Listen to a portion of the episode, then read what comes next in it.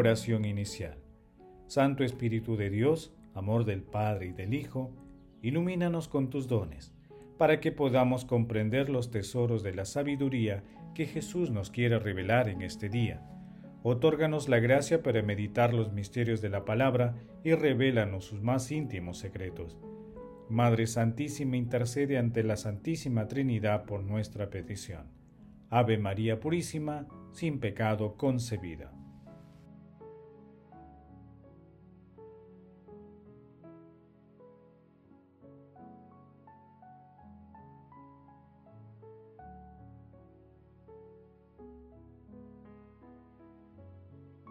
Paso 1. Lectura. Lectura del Santo Evangelio según San Marcos capítulo 6 versículos del 30 al 34. En aquel tiempo, los apóstoles volvieron a reunirse con Jesús y le contaron todo lo que habían hecho y enseñado. Él les dijo, Vengan ustedes solos a un sitio tranquilo a descansar un poco, porque eran tantos los que iban y venían que no encontraban tiempo ni para comer se fueron a la barca a un sitio tranquilo y apartado. Muchos los vieron marcharse y los reconocieron. Entonces de todos los pueblos fueron corriendo por tierra aquel sitio y se les adelantaron. Al desembarcar, Jesús vio una multitud y sintió compasión de ellos, porque andaban como ovejas sin pastor, y se puso a enseñarle muchas cosas. Palabra del Señor, gloria a ti, Señor Jesús.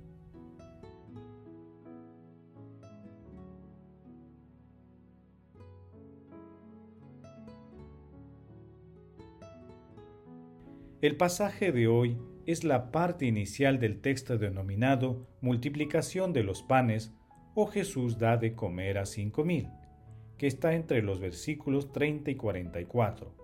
Hoy meditamos el fragmento ubicado entre los versículos 30 y 34. Después del envío, Jesús acoge a los discípulos para que descansen y recuperen fuerzas, así como para reflexionar sobre la misión apostólica este momento puede entenderse como un espacio de intimidad y oración propio de los misioneros. Luego se formó una muchedumbre. Jesús observó el gentío con compasión y misericordia y se puso a enseñarle muchas cosas con el amor que lo caracteriza. De esta manera, el texto presenta la fisonomía de Jesús como formador de discípulos para anunciar la buena nueva, acogiendo a la gente con bondad y revelando el amor de Dios, un amor sensible frente al desamparo de la gente. Como dice Adelaide Ansi, Colombo. Porque únicamente el amor, el amor y no cualquier ansia frenética de acción, no se cansa nunca ni necesita reposo, se alimenta de sí mismo y se recupera al infinito, porque participa de Dios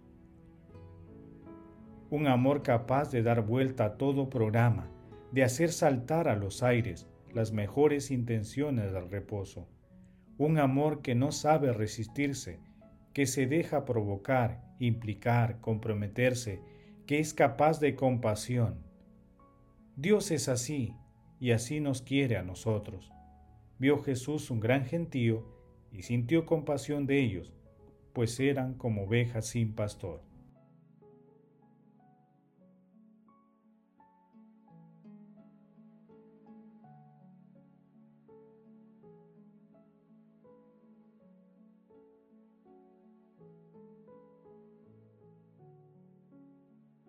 Paso 2. Meditación. Queridos hermanos, ¿cuál es el mensaje que Jesús nos transmite a través de su palabra? La expresión que nuestro Señor Jesucristo dirigió a sus apóstoles, vengan ustedes solo a un sitio tranquilo, a descansar un poco, nunca perderá vigencia, porque representa el tiempo necesario que requiere el cuerpo para recuperar sus fuerzas y la contemplación interior para renovar el vigor espiritual.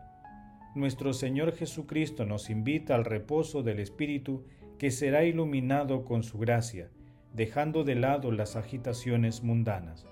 En otras palabras, el equilibrio personal dependerá de cómo alimentamos nuestro espíritu, mente y cuerpo. En nuestro mundo actual, El estrés es uno de los denominadores comunes de las actividades humanas. Es causado por el activismo frenético que va ganando espacio en la mentalidad y espiritualidad de las personas, evitando la reflexión trascendental que nos acerca a Dios. Además nos aparta de los objetivos y proyectos fundamentales de la vida. Toda la estructura causal del estrés y del activismo desenfrenado es compleja, pero su solución tiene sus raíces en la profundidad espiritual de esta enseñanza de nuestro Señor Jesucristo. Vengan ustedes solos a un sitio tranquilo a descansar un poco. Por ello, queridos hermanos, conviene preguntarnos, ¿poseemos los mecanismos espirituales para detectar y enfrentar el estrés? ¿Cuáles son las actividades contemplativas que realizamos para renovar nuestras fuerzas espirituales? Que las respuestas a estas preguntas nos permitan mantener el equilibrio personal necesario para realizar nuestra misión de evangelizar a través de nuestras actividades cotidianas. Asimismo, siguiendo el ejemplo de nuestro Señor Jesucristo, seamos siempre compasivos y misericordiosos con nuestros hermanos que tienen carencias espirituales y materiales. Jesús nos ama.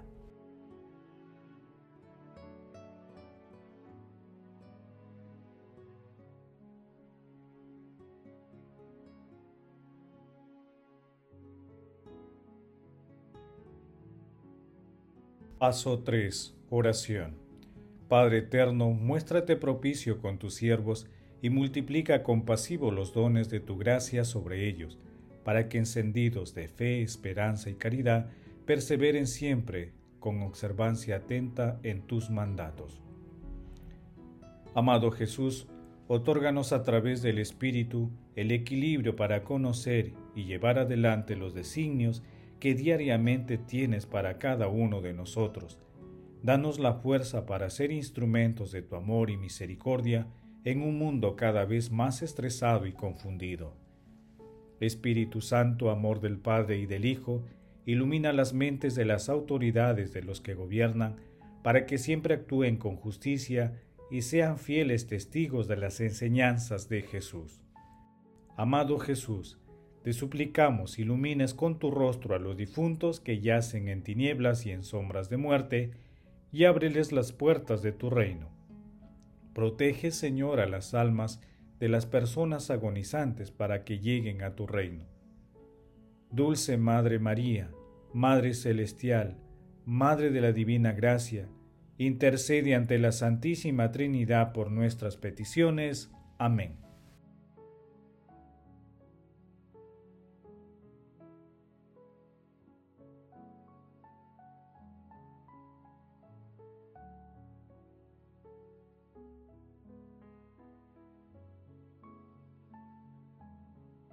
Paso 4. Contemplación y acción. Hermanos, contemplemos a nuestro Señor Jesucristo con una humilía de San Gregorio de Niza. ¿Dónde llevas a pastorear tu rebaño, oh buen pastor, que lo llevas todo entero a tus espaldas? ¿Por qué la raza humana entera es un único rebaño que tú has cargado sobre tus espaldas? Dime el lugar donde pasen. Dame a conocer las aguas donde reposan. Llévame a mí donde está la hierba crecida. Llámame por mi nombre, para que yo, que soy oveja tuya, oiga tu voz, y tu voz sea para mí la vida eterna. Sí, dímelo tú, a quien ama mi alma. Es así como te nombro porque tu nombre está por encima de todo nombre, inexpresable e inaccesible a toda criatura dotada de razón. Por este nombre, testigo de mis sentimientos hacia ti, expresa tu bondad. ¿Cómo no voy a amarte, que me has amado primero, que me has amado cuando todavía era una oveja totalmente negra, hasta el punto de dar tu vida por las ovejas de la que eres pastor? No es posible imaginar amor más grande que el de quien ha dado la vida por mi salvación. Dime pues, ¿dónde llevas a pasear tu rebaño? que pueda yo encontrar el pasto de salvación, hartarme del alimento celestial del que todo hombre debe comer sin querer entrar en la vida, correr hacia ti, que eres la fuente, y beber a grandes sorbos el agua divina que tú mismo haces brotar para los que tienen sed. Esta agua se derrama de tu costado, después que la lanza ha abierto en él una llaga, y cualquiera que llegue se convierte en fuente que manará hasta la vida eterna. Queridos hermanos, pidamos diariamente la intervención del Espíritu Santo para restaurar nuestras fuerzas y convertirnos instrumentos de la paz y de la misericordia del Señor. No olvidemos que la realización de obras de misericordia es esencial para proclamar activamente la palabra de Dios. Acompañemos esta petición con la asistencia frecuente a la Santa Eucaristía, a la adoración eucarística y con el rezo del Santo Rosario. Glorifiquemos a la Santísima Trinidad con nuestras vidas.